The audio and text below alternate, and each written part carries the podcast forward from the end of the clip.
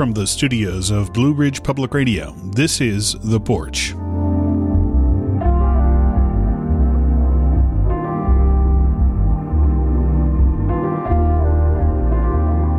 I'm Matt Bush, and for the next hour, we'll hear some great journalism about a housing voucher program that's not living up to its stated ideals in North Carolina.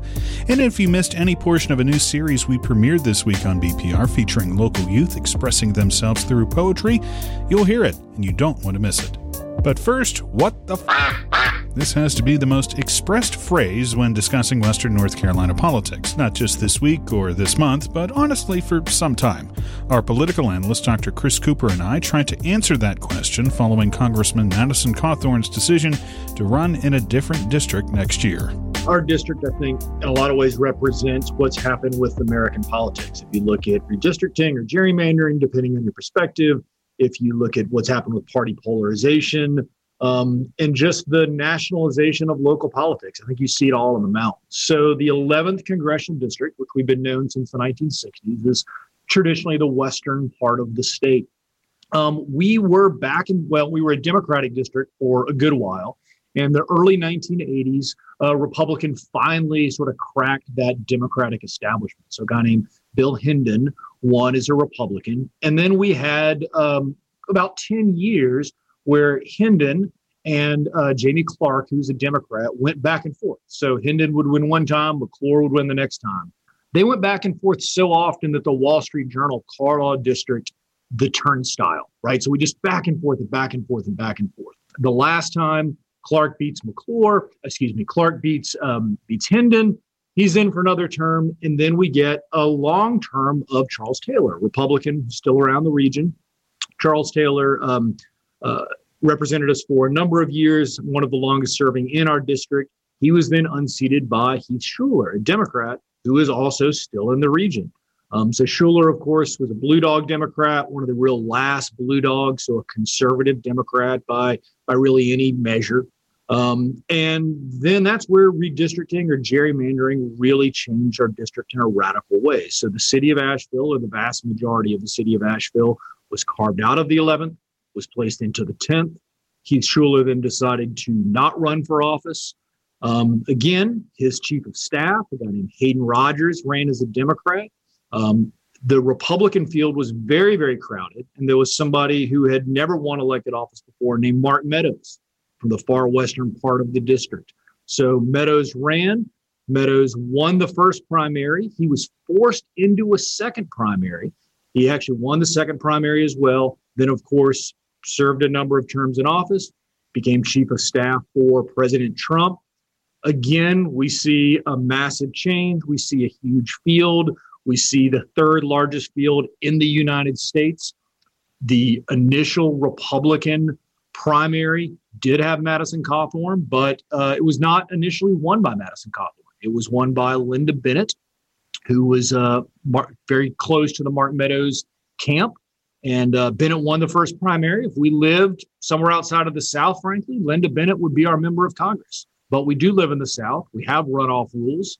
Those runoff rules took over. So we forced a second primary or a runoff. And that's when Madison Cawthorn won on the Republican side. So even before Madison Cawthorn decided to run in a different district, we had three Republican challengers facing him in what is now the 14th. Uh, the fourth one just announced um, overnight. Fourth one just announced now, and that is Michelle Woodhouse, who's the current district chair for uh, Republican district chair for North Carolina 11. Got a lot of others considering. So um, you said this could be repeat of, of the 2020 primary, which had 11 candidates and had to go to a runoff. So um, how many more are we going to see at this point? I wish I knew. Wish my crystal ball would would come up with that specific of a number. Um, but I would say more. I think we're going to see more folks come in. I mean, there are rumors of essentially any elected official in Western North Carolina who's a Republican. There's probably some rumor that says they're going to get in. Um, I believe Cory Vaillancourt had a piece where um, he confirmed that um, uh, Kevin Corbin from North Carolina's 50th Senate District is actually considering a run. Has said that on the record. Ralph Hise mentioned to uh, the News and Observer in Raleigh that he was considering a run. There are certainly, again, rumors about really most other people that are, you know, representing anybody in the West Um, so we're going to see a big field. We're going to see a crowded field. We're going to see a messy field. The Michelle Woodhouse news that broke last night is very interesting. Um, she is, uh, you know, somebody who's obviously connected very recently to the Republican Party in Western North Carolina. She's the chair of the, the Western North Carolina 11th Congressional District Republicans. Um, and it does seem like Madison Cawthorn and Michelle Woodhouse have a very, very good relationship. So a lot of us are wondering whether she was the conservative fighter that he was talking about in his release. Right. The the move by Cawthorn that was announced last week may not have been as much of a surprise as you were looking at filings, as you always do. You saw something a couple months ago that may have hinted that this had been in the works for a while, and then we'll get into how this is a very similar um, pattern to what we saw two years ago. But tell us what uh, what you saw a couple months ago that may have been a sign that this was coming. Yeah. So you know, if you look at campaign finance reports. Um, because I know everybody does, but uh, but I do with my coffee some mornings. And uh, what I saw from August was that Madison Cawthorn had donated thousand dollars to the Michelle V. Woodhouse Committee. Now, donating money to another candidate is not unusual. You see that in lots of people's filings. What was interesting here was that Michelle Woodhouse, of course, was not a candidate. She wasn't running for any office that any of us knew about. And so uh, it we don't know. We don't know exactly what was going on there, but it does lead me to suspect that this might have been in the works for a little bit longer than is being acknowledged. He gave her a thousand dollars to a campaign committee in August. We're now hearing in November about this decision. Um, you know, it does certainly raise some questions. But this is almost almost a carbon copy of what happened two years ago with Mark Meadows and Linda Bennett, right? That's exactly right. So, for those folks who, who might have washed that part out of their memory banks, um, when Mark Meadows uh, stepped down, he stepped down on a Wednesday. Uh, the day of the week is rarely important in politics, but it is in this case because earlier that week was the last day somebody could pull out of one office and run for another. In other words, if you were already um, declared for General Assembly, you could no longer pull out and run for Congress. Friday was the filing deadline. So essentially, what the timing of Mark Meadows' decision did was it boxed out any elected official from declaring to run for the 11th congressional district. Linda Bennett, who uh, is, has been described as his wife's best friend or very close friend, um, was ready immediately with a press release. Um, she had a website that I believe was actually registered by Mark Meadows' brother before this date. So essentially, everybody thought that Mark Meadows wanted Linda Bennett to win the seat. He then endorsed Linda Bennett. He then got President Trump to endorse Linda Bennett. I mean, the writing was clearly on the wall that that's what was happening.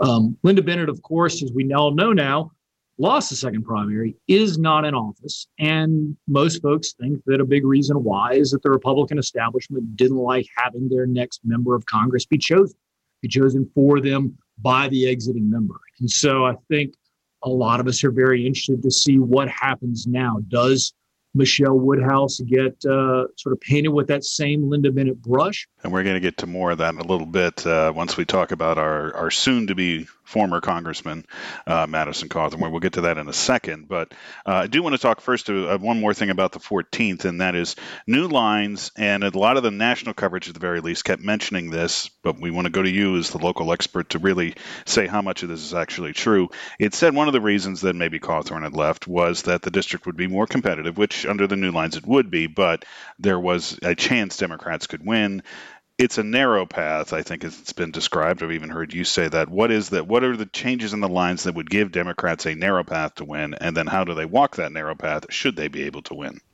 Yeah. So the the enacted lines, so the lines that are that were drawn and passed, um, drop McDowell, Polk, and half of Rutherford County. So those are currently in the 11th. They will not be in the 14th.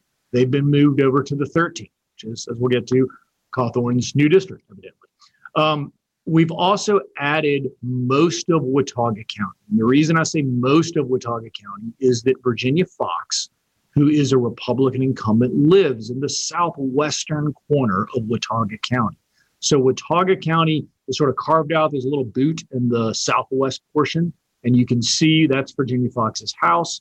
That district is now called the 11th. I know it's confusing. And the 11th then wraps around and grabs most of Guilford County, where a Democrat named Kathy Manning lives. So, what does that mean for those of us in the West? It means that the 11th is now numbered the 14th.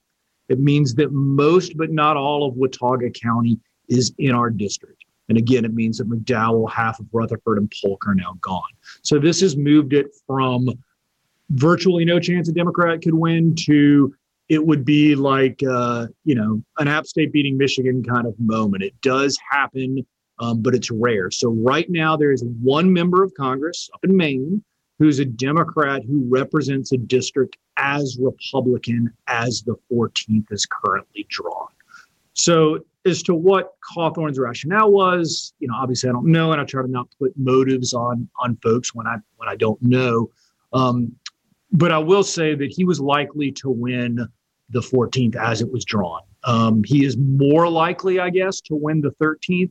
But this is like a Major League Baseball team, um, you know, playing a single A team versus a double A team. They're probably going to beat either one of them. So, what is the path? A lot of this would need a, a, big turnout on college campuses because with the new lines of the 14th in Watauga County, the campus of Appalachian State University, which is about double the size of the university you're at, Western Carolina, which is also in the district, there would have to be a lot of turnout amongst college students for Democrats to be successful. That's who they typically have been successful with. So, yeah, describe the narrow path for us. And is that is it doable? I guess is really the million dollar question or billion dollar right. question. Is it doable? I mean, certainly. There's a reason we have elections, and again, there is one example in Maine of somebody pulling off something similar, but it would be um, it would be an upset, and I, I think every Democrat and Republican would acknowledge that this is a heavily Republican district as it was drawn, as it is drawn. So, what is the path for Democrats?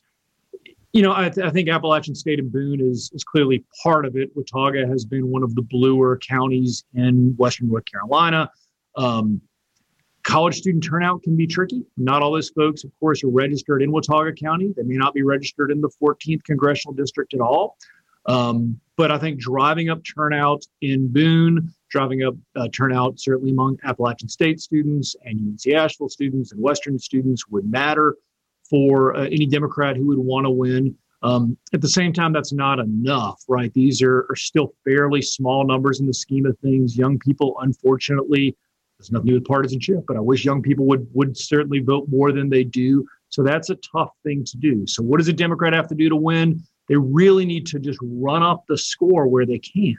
So Buncombe County, the southern part of Madison County, Henderson County to some degree. I mean, certainly Henderson County's red. Everyone acknowledges that. But Henderson County is moving bluer faster than all but one other county in the state of North Carolina. So there is some movement in Henderson County. Um, a Democrat would need to take back Jackson County, yes, the university, but the county in general, which has tended to be a little more purple than some of the other counties. And a Democrat would need to limit losses elsewhere. They can't get killed in you know Macon, Swain, Graham, Clay, Cherokee counties, the far western counties. Yes, every one of those counties is small, but if the Republican Party wins those counties in big numbers, a Democrat can't win no matter what they do elsewhere in the district. Okay, now on to Madison Cawthorn, the Western North Carolina soon to be former uh, congressman, as it looks like he will be representing. Should he win, he still has to win, but it's obviously uh, very much in his favor winning this new district in the 13th, which includes, uh, which goes back towards Charlotte. Um, what does it say about his political career that he wants to represent this district as opposed to the one that he does live in and first won? You know, it's funny. On, on the one hand, it's incredibly surprising. Um, why would somebody do that? On the other hand, I think we've come to expect surprises from Madison Cawthorn. Um, so why would he do it again? You know, his intent, I, I can't be sure of. My sense is it probably doesn't have as much to do with the district draw. Again, I mean, he'd raised over $2 million. He was likely to win the 14th. Um, Charlotte is a much bigger media market, and that is perhaps at play for him. He's made no secret that he is interested in running for governor in the sort of medium term once he is of age. And so perhaps he thinks he increases his footprint then he that's a bigger voter base essentially to run for the governor's mansion. That's possible. Um, I think it's also possible that he likes that we're having this conversation, that he likes that he was able to successfully take on the establishment. I mean, this is a freshman member of Congress who called a sitting U.S. Senator, Republican from his own state, a rhino and a terrible campaigner. So I think the idea that the 13th congressional district was drawn for the Speaker of the House, Tim Moore. Um, and that Cawthorn was able to announce, and very quickly, of just a few hours later, Tim Moore announced that he would not be running for that district. Um, I think it it reinforces the brand that he's selling, which is one that is not afraid to take on his own party. Um, and again, I think this conversation and conversations like this is one reason he does it. He seeks attention, he gets attention, one of our previous chats this month, you said there is this growing schism between establishment Republicans and this wing of, of the Republican Party that Cawthorn's a part of, and I think you also mentioned that Lieutenant Governor Mark Robinson is also a part of. They they're winning elections right now, whereas the establishment winning elections too, but also taking a backseat at least in this sort of media game of, of making sure that they have attention. Um, and the Cawthorn versus Moore showdown that lasted a couple hours, I guess you could say, in the 13th last week uh, shows that the you know the Cawthorn Robinson side is winning a lot. But you did see some of the you know aftermath, some of the um, uh, coverage. Particularly, there's a piece in the Charlotte Observer that bigwig Republican in Mecklenburg County saying if Madison Cawthorn's the f- future, the face of our party, the Republican Party, then there is no future. Which one of them is closer to right? You know, I think if the district lines look the way they look now, then um, it's just a matter of which Republican is going to win, right? So the downside is just of, of taking this more radical path that Cawthorn has taken. There just isn't much downside, right? Um, so which one's going to win out? I don't know. I thought that was an interesting statement. Um, that was also, if I remember correctly, from from Charles Jeter, who is a former member of the North County General Assembly. Um, I would like to, to see what some members of the North Carolina General Assembly who are currently in office would have to say on the record. Um, and I think it's going to take some on the record statements by establishment Republicans like Jeter, but ones who were still in office. Even Tim Moore, who was clearly disappointed um, that he wasn't able to run for or didn't think he could win for Congress, stopped a little bit short of really going after Cawthorn right? He said he was surprised, but he didn't really talk about his message. This might actually be the billion dollar question. Maybe this is the multi billion dollar question as these questions just keep going, escalating in significance. But there are lawsuits over these maps. If these lawsuits are successful, what happens? Because we have this new district because of population growth shown in the, in the census. So there still needs to be this new district for the election next year. But what if these lawsuits are successful and these maps are overturned? What's going to happen next? Yeah, I mean that's that is the the ten as you said ten billion dollar question these days. So there are really three, I believe, lawsuits that have been filed as of this morning. So one came just a couple of days ago.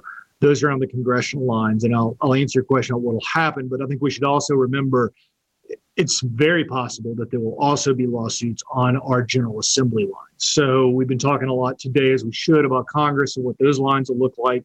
The General Assembly lines have switched as well. Those could also change based on lawsuits. We'll just have to see. As far as what would happen, I mean, I think there's a few paths. I mean, one is obviously that the lawsuits might fail. And so we're going to stick with the current lines. Another possibility is that the court um, decides that we should push back the election day. So right now we're all eyeballing early December is the filing deadline. In March is when we're going to have primaries. Um, I would write that down in your calendar, but I would write it, uh, if you write it in ink, I'd write it in erasable ink. Um, it is certainly possible that we move the primary day back to, let's say, May, the filing deadline shifts. Another possibility is that we go through with these elections the way they're drawn, and then in two years or four years, the lines get challenged and shift again. So, unfortunately, we're not done with this conversation. I'm not sure what the shape of it's going to take, but I'm certain the conversation is going to continue.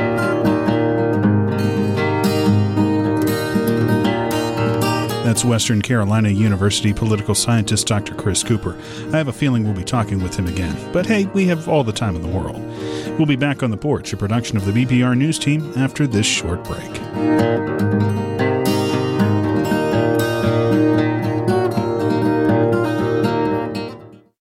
Welcome back to The Porch, a production of the BPR News Team. I'm Matt Bush.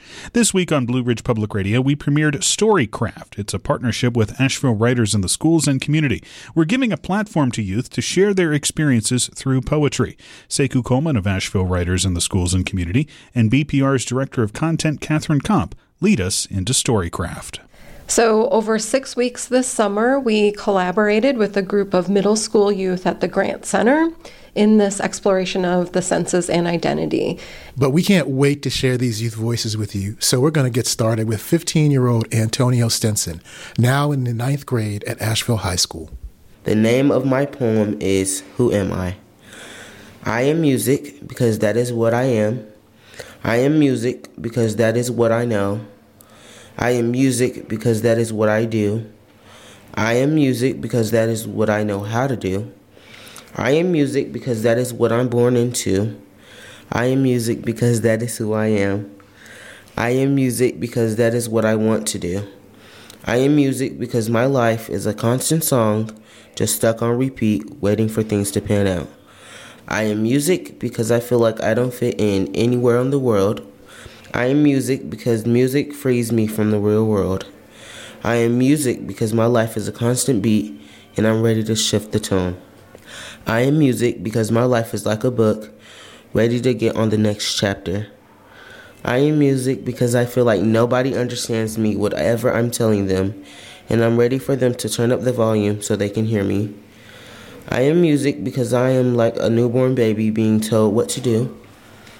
I am music because that is what describes me. I am music because that is what I make new friends with.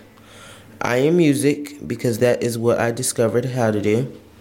I am music because that is what I connect with. I am music because that is what I have fun with. I am music because that is my passion. And I am music because that is my key to life. Wow. Uh, so many powerful lines to contemplate. And that, that poem, you know, is, is music itself. And, you know, Antonio wrote that about himself and his experiences, but I feel like I can relate with every line. What what comes to mind to me is just the way that music has always had that ability to unite people from various cultures, from various languages, from various backgrounds.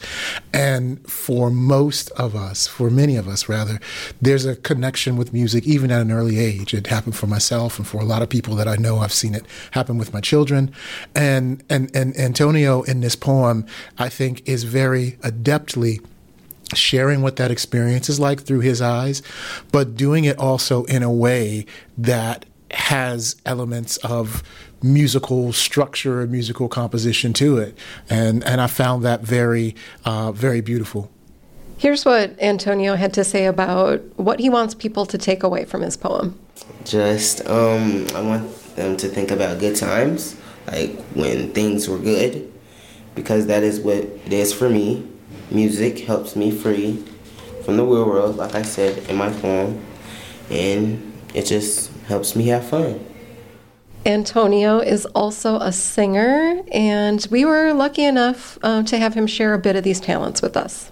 In the sha sha love, in the sha sha la la la la, in the sha sha love. We're far from the shallow now. Thank you, Antonio, for your words and your brilliance and, and spending time with us adult mentors. You've given us a lot to think about. Agreed. And I just really appreciate the opportunity that we had to provide this space and this platform for these young people, uh, particularly for youth of color like Antonio. They are rarely asked their opinion. They are rarely asked what they think, uh, how they see themselves. And this was just a beautiful, um, extended experience for them to dig into uh, who they were, what they see, and to be affirmed and, and loved for who they are and how they show up.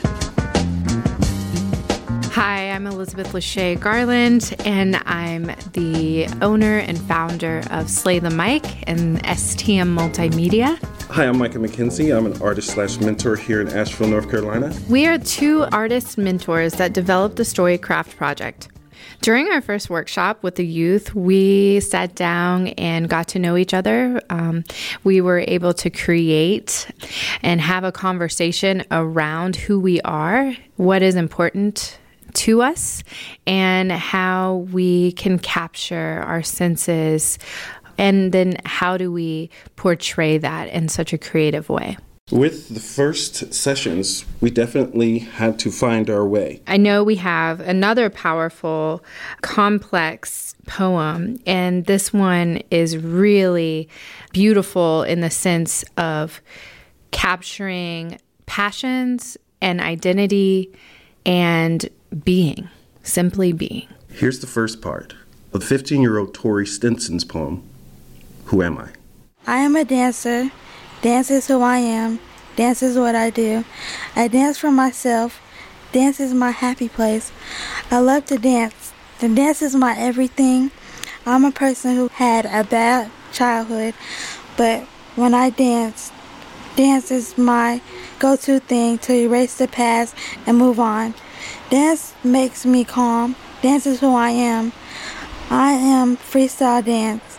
Dance is my escape. It's my escape from negative energy and bad things. Dance is my superpower. When I dance, I feel like I'm in my own world. Tori told us some beautiful descriptions of who she is just by capturing dance. She said, I wanted to get it off my chest, just to get it off my back and have something to talk about and inspire people who've been through the same thing I've been through. Talk about your pain with somebody, it feels good to get it out. And she kept writing. Tori had a lot more to say. I'm a person with a lot of pain built inside. That's when the dancing part comes in. My pain comes from different stages of my life. Elementary school was a struggle. I got bullied and picked on. While in elementary school, people would comment on my skin, saying and calling me Black Monkey. I don't remember everything because I blocked it out.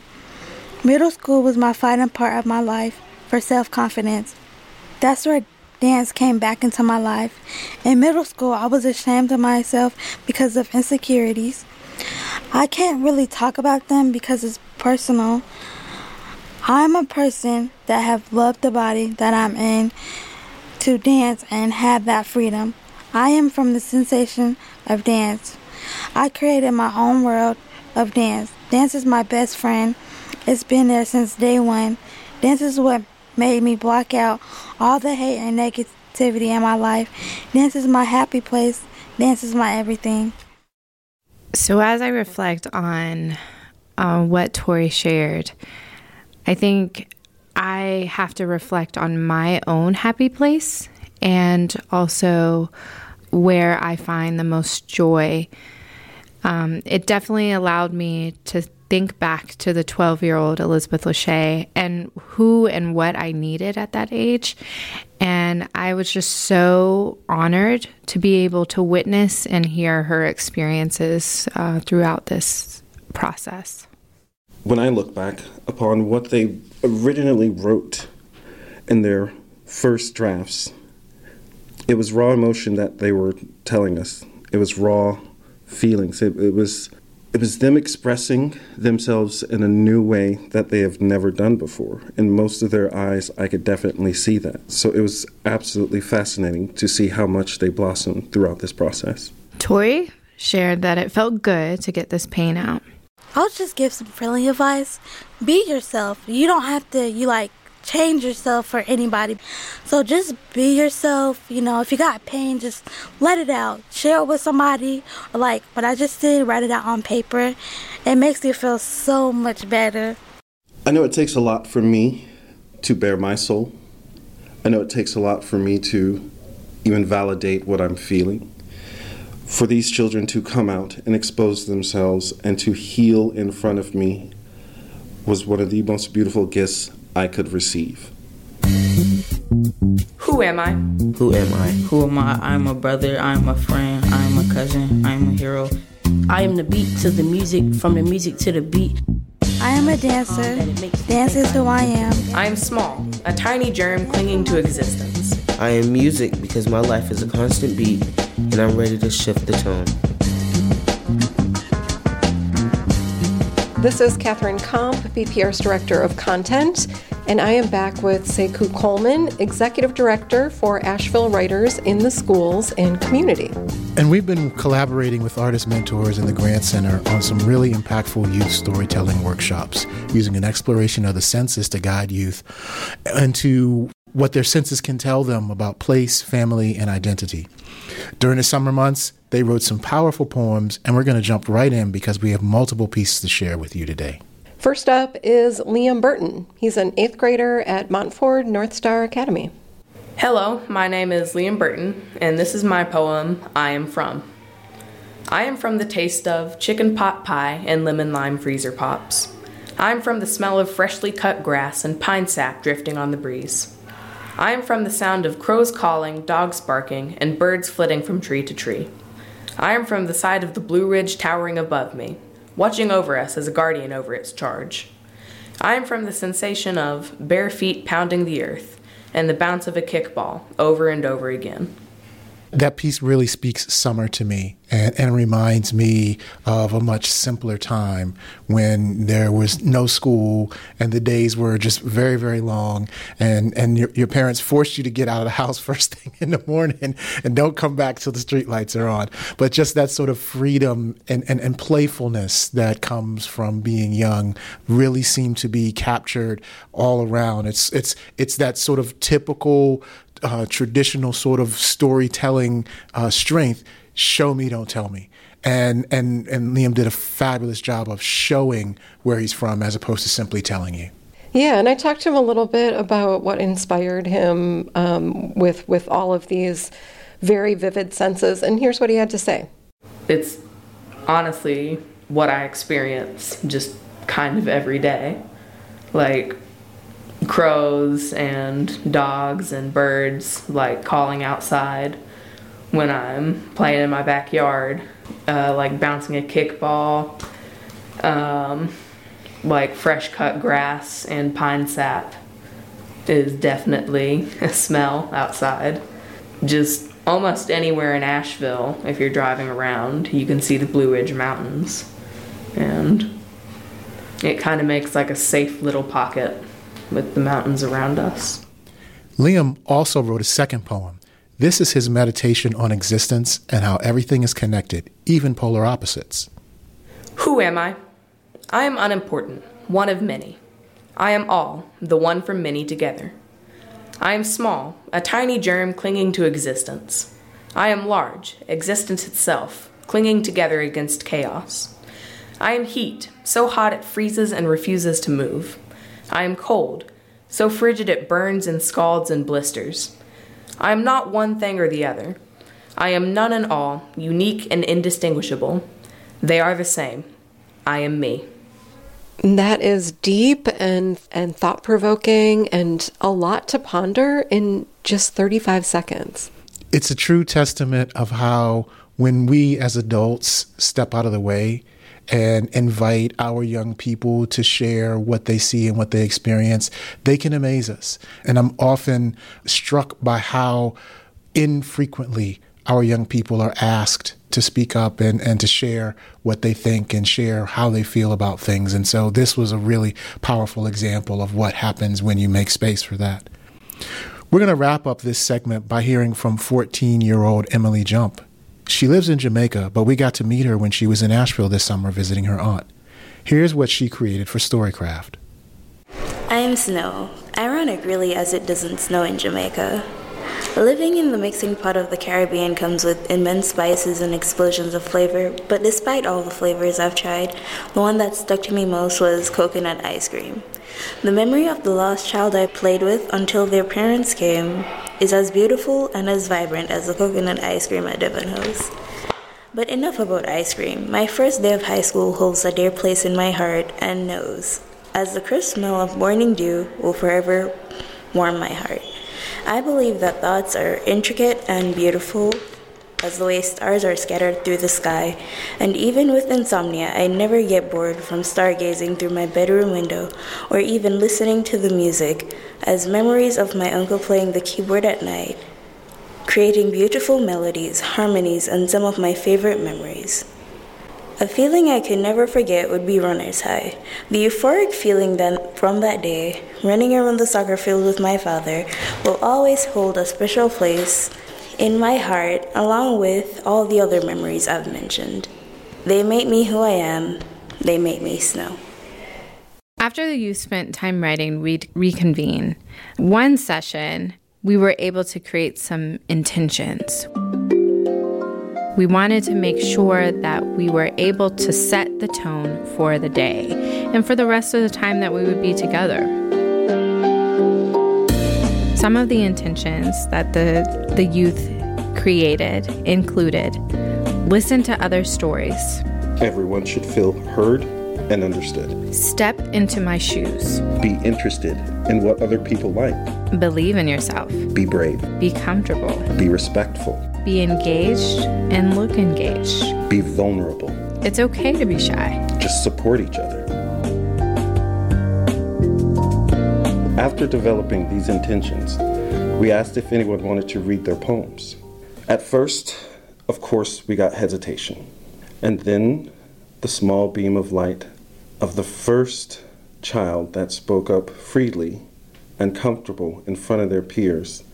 Clement Davison is a sixth grader at Montford North Star Academy and a force of so much good in this community. Hi, my name is Clement, and I'm going to be performing my poem today. And the name of it is Who I Am. And here we go. I am the beat to the music, from the music to the beat. I am so calm that it makes me think I am lifting up off my feet. The sweet beat that makes me leave the street. I'm the youngest child and I make my mama proud. And I feel like I am the oldest child and I'm making myself proud. Sometimes I think I am the king of the crowd. I am also giving everyone a smile, even when they're feeling down.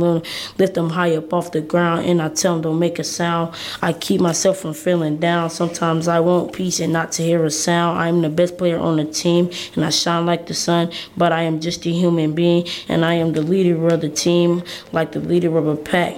And I keep myself from going through the badness and I throw the badness off my back and I give myself some slack. Whew. So when I reflect on that poem that Clement was able to beautifully describe experiences and things that are important to him and put them into words, I was able to witness the words and the things come from his mind and onto the paper. And what was beautiful is I know Micah was sitting there and being able to bask in the brilliance of it, but I was watching from the outside perspective and just how the words continue to develop.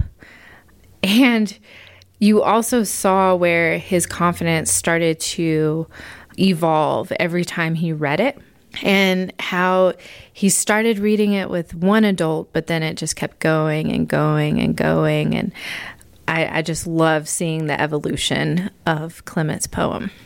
He captured a, a, significant part of my creative heart. Um, I didn't do anything. I just reminded him of who he was. And I really appreciate that line of him saying he's a king because I could see it in his eyes that he was remembering that he was this king. There's so many things in life that happen to us that take us away from who we are and how we feel. And for him to find that in this session, uh, to find that power within himself, uh, I, I, I will take that with me for a long time. He's such a powerful being, and I was honored to be able to witness him opening up like that. You ever been through here? Now we're going to take you to one of our second to last sessions. We started by taking the youth outside the Grant Center. We were able to form a circle outside, and then the magic began to flow. As the youth got into the circle, we asked them to reflect on the last few weeks. Artist mentor Coco Ava started the discussion. I would love to go around and you just update me on what you've done and what you learned. I really want to hear about it. Were you here when we wrote our um Antonio Stinson started things out. He's the poet and singer we introduced you to in the first part. of the Storycraft series. What was excellent and great about it? Um, for the first time, I felt free. I remember that moment vividly. It was electrifying. Can I, can I ask you a question right quick? Yeah. What did you just say? For the first time, I felt free. Can we not take something from that? I got goosebumps. Yeah, me too. What? Say it again, louder. What was it? I felt free. Yeah. I love it. It lightened my soul to hear him say that. He was so casual and so open and said it with ease. Such power behind it. So profound. That experience to me was definitely a highlight from these sessions. I enjoyed all the youth opening up, but when you have those gems like that and they say them out loud and they don't even realize the power behind them, that's everything.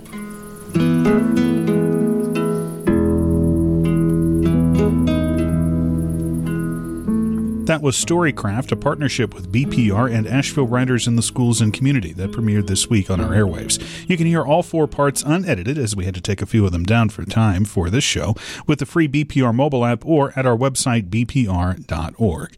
You're listening to The Porch, a production of the BPR News Team. We'll be back in just a moment. Welcome back to The Porch, a production of the BPR News Team. I'm Matt Bush. We close the program today with some investigative journalism from the USA Today network. I spoke with Fred Clasen-Kelly, who looked at the Section 8 housing voucher program and how it is not living up to its goals, at least in the Southeast. The Section 8 program is a, a program that's meant to help uh, poor folks, uh, military veterans, folks who have disabilities. Uh, be able to pay for their rent. Um, the design of the program is such that uh, the recipient pays one third of the rent and the government covers the rest. Uh, the intent is to help people be able uh, to pay for rent, food, medicine, and other basics that they would go without if they did not uh, get help with their housing. So you were looking at a lot of parts of this program. It's been around for a while, and President Biden has been talking about ways to expand it in 2021. So, what sorts of things were you looking at within the program in your reporting? After George Floyd, you know, the nation uh, had a, a heavy focus on racial equality and police brutality, and so. Uh, in thinking about this program, we wanted to look at whether the federal government had kept its promise. Uh, when the voucher program was created in the 70s, one of the big promises was that people who got vouchers would be able to move to neighborhoods with good jobs and good schools and to areas where historically Black and Brown folks uh, have been excluded. Um, and one of the measures that the program um, sets for itself as a standard is how many people they move into high opportunity areas. And so what our reporting tries to do is follow people as they they use a voucher or try to use a voucher and then to see if they do get housing where they wound up. And, and what we found is that people by and large usually end up in racially segregated neighborhoods they usually end up in neighborhoods with high poverty. And so the program actually ends up reinforcing the problem it was meant to solve. Uh, even worse than that is that a large number of people who try to use their voucher never end up with a lease. Uh, people are trying to move from extended stay motels, they're trying to move out of homeless shelters and when they uh, go to use their voucher, they encounter one problem after another. And in many cases, uh, they end up with no help at all. Uh, one of the places we looked at was the Shelby area, Shelby, North Carolina. Um, the leader of the housing agency at the time told us that uh, 60% of the folks who get a voucher in that area never end up with housing. There's simply a lack of affordable housing. There's not enough landlords willing to take folks who have a voucher. And the result is often tragic for people who can't get the help they need. Uh, so much to really break down in, uh, in that. Um, first, let's go back. You said something they want to move people to high opportunity zones, I think was the phrase you used. Can you explain to us what that term means? one of the things we know about life in America is that uh, housing is central to your existence. Um, housing determines what kind of school you're going to go to, uh, what kind of jobs are close to your home, uh, what kind of public transportation you do or do not have, uh, if you have access to a park and can exercise. And here in North Carolina, often it determines whether you have a sidewalk in your house to even walk. Uh, and so, one of the goals of the program is to take people uh, from areas that are troubled, where there's less opportunity, and move them to areas where there are more opportunities, basically to give them a shot at a, at a better life, at a more comfortable existence. Um, a fourth of the people in the program nearly have disabilities and may need to go to the doctor office office often and if there are no doctors in your neighborhood that can make it difficult uh, to get treatment. And so uh, the program tries to give people a choice in where they live as if they were middle class. Um, and what we're finding out is that people often have very few choices. One, one of the big factors in that is the program is time limited. So if you get a voucher, you have 60 days um, or as little as 60 days. And a lot of people run out of time. And uh, at 60 days, they simply have to turn the voucher back in so much to digest of that last answer you just gave, but let's talk about two before we get into some of the other parts of this. You know, if they're not going to uh, high opportunity zones, you're saying they, they end up staying in a lot of areas that uh, remain segregated and then areas that have a lot of history of redlining. So tell us about that. Yeah. So one thing that's important to remember is that uh, the vast majority of people who who benefit from vouchers are, are black and brown people and people with disabilities uh, so historically disenfranchised folks and and so uh, one of the things that our reporting found is that uh, voucher holders are often segregated in areas uh, that were redlined uh, back in the 1930s and, for those who are unfamiliar um, in the 1930s, the, the federal government created these maps in more than 200 cities across the country, including Asheville. Um, and a surveyor would come to the neighborhood and take some notes on what it looked like and would often decide whether that area was suitable for bank lending and other types of investment, mortgage lending. Um, and what happened is if the area had black folks, if it had brown folks, if it had Jews, if it had Catholics, and if it had very poor white people, they would give the area a D, meaning don't go here, don't invest here, don't loan here. And the effect of these maps uh, has been felt for decades. Um, these areas now uh, often suffer from high rates of poverty, from a lack of investment, and um, the country has not saw fit to try to overcome a problem of its own creation. And these neighborhoods are exactly where voucher holders often live and, and remain stuck. One of the places you did look was Asheville. You mentioned it there. Uh, Asheville's history of redlining is becoming coming more and more to light as we look at the issues that the, the city and, and the surrounding region face. And I think they feed into a lot of what you've been talking about already about affordable housing and, and the price of housing. But uh, in your investigation into into all the places that you looked at throughout the southeast, what did you find in Asheville? Well, the the one thing that jumped out about Asheville is is the redlining map. Um, just how how much of the city is in red, and, and red means bad. Don't invest here.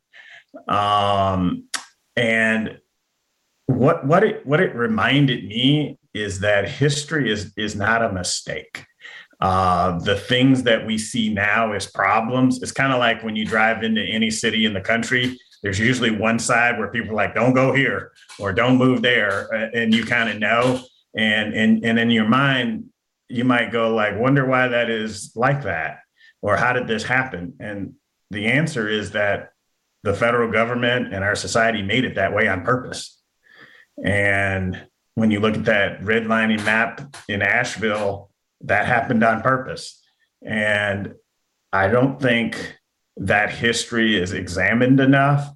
I don't think that history is uh, given enough credence. And I don't think that history factors enough into our current public policy. Um, I think often, uh, like we see in Asheville, there's a discussion of reparations.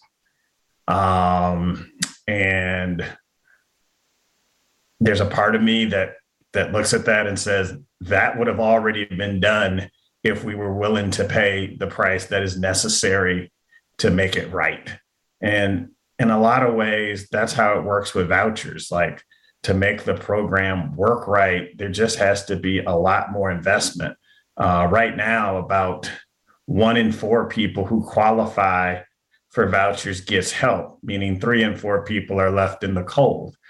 Uh, and even the people who do get vouchers after waiting for years, um, they run into a number of, of stumbling blocks. Uh, there is uh, no money in the program to pay for security deposits, and these are very poor folks who don't have a thousand dollars to spend on a security deposit. They don't have cars. They can't afford moving trucks to move their stuff to a new place, and they don't have money to pay application fees to apply for places. You take all of that, and then at the end, even if everything lines up, a landlord can simply say, We don't take vouchers. And that happens a whole lot in Asheville and everywhere else. You said a lot of people who do even get the vouchers don't end up getting housing. What happens to those people who don't, who get a, a Section 8 voucher but still can't find a place to, to live? Uh, what our reporting found, uh, and particularly in Charlotte and some places around North Carolina, is that a lot of those folks continue to languish in homeless shelters. Some of them are sleeping in the streets. Uh, some of them are sleeping in extended stay motels, and their vouchers simply run out and uh, they continue to struggle. Uh, one of the ways you qualify for a voucher is that the government determines that you spend an unacceptably high amount of money for housing or that you're in danger of homelessness. And so uh, when people aren't able to use their voucher, I think there's a very good chance that some of those folks will, will end up homeless. And another thing you also talked about was the limit. There's a time limit on these. Um, you said I believe, 60 days. Um, how does that factor into the problems that you found with the program, this limit? Yeah, well, well what the research shows is that because people have a limited amount of time uh, to look for housing, they will basically take what they can get. Uh, they won't search very far outside of neighborhoods that they're already familiar with. They're not going to drive far out to the suburbs to look at that new subdivision because they don't have time to mess around and be turned down, and they don't have money to apply for all these different places. And so people tend to move close to places that they already were uh, because they feel that that time pressure and they also accept places um, uh, that are in extremely poor condition.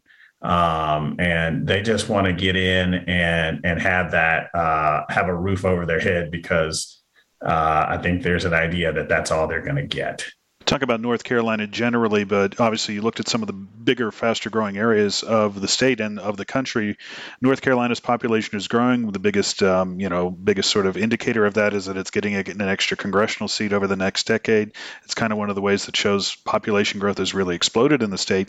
So because of that, uh, housing is becoming more and more expensive, and there's a la- la- lack of affordable housing in areas like Asheville and, and Charlotte and other places. So, um, going forward with some of the things you looked at, I mean, what's what, what without any intervention, without any uh, intention to make changes to the program, what's going to happen? You can use Asheville as an example in this you know, for forever in a, in a day uh, in Asheville and North Carolina at large, one of the draws to this place was that it is it was affordable.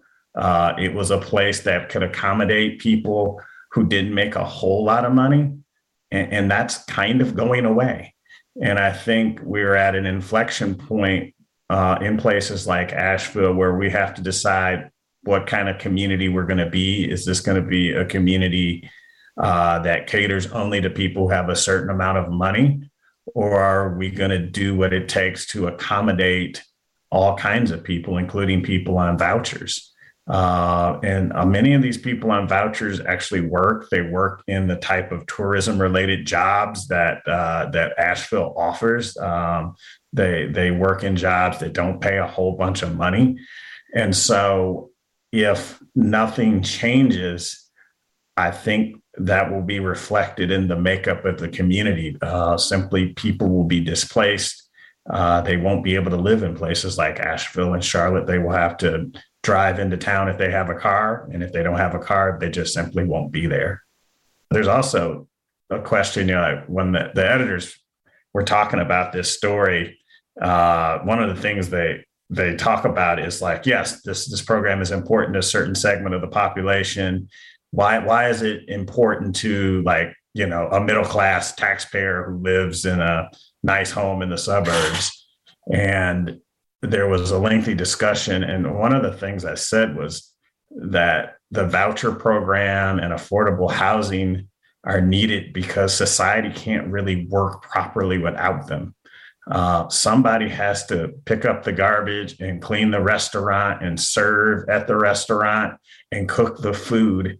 And they have to live somewhere.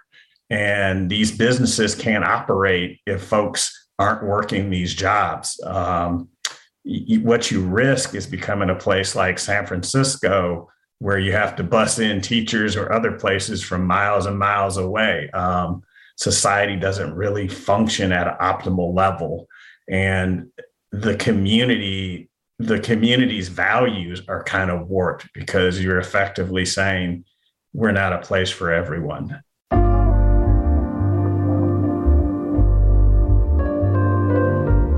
That's Fred Clasen-Kelly of the USA Today Network. You can find links to his reporting on Section 8 housing vouchers with the free BPR mobile app or at our website, bpr.org.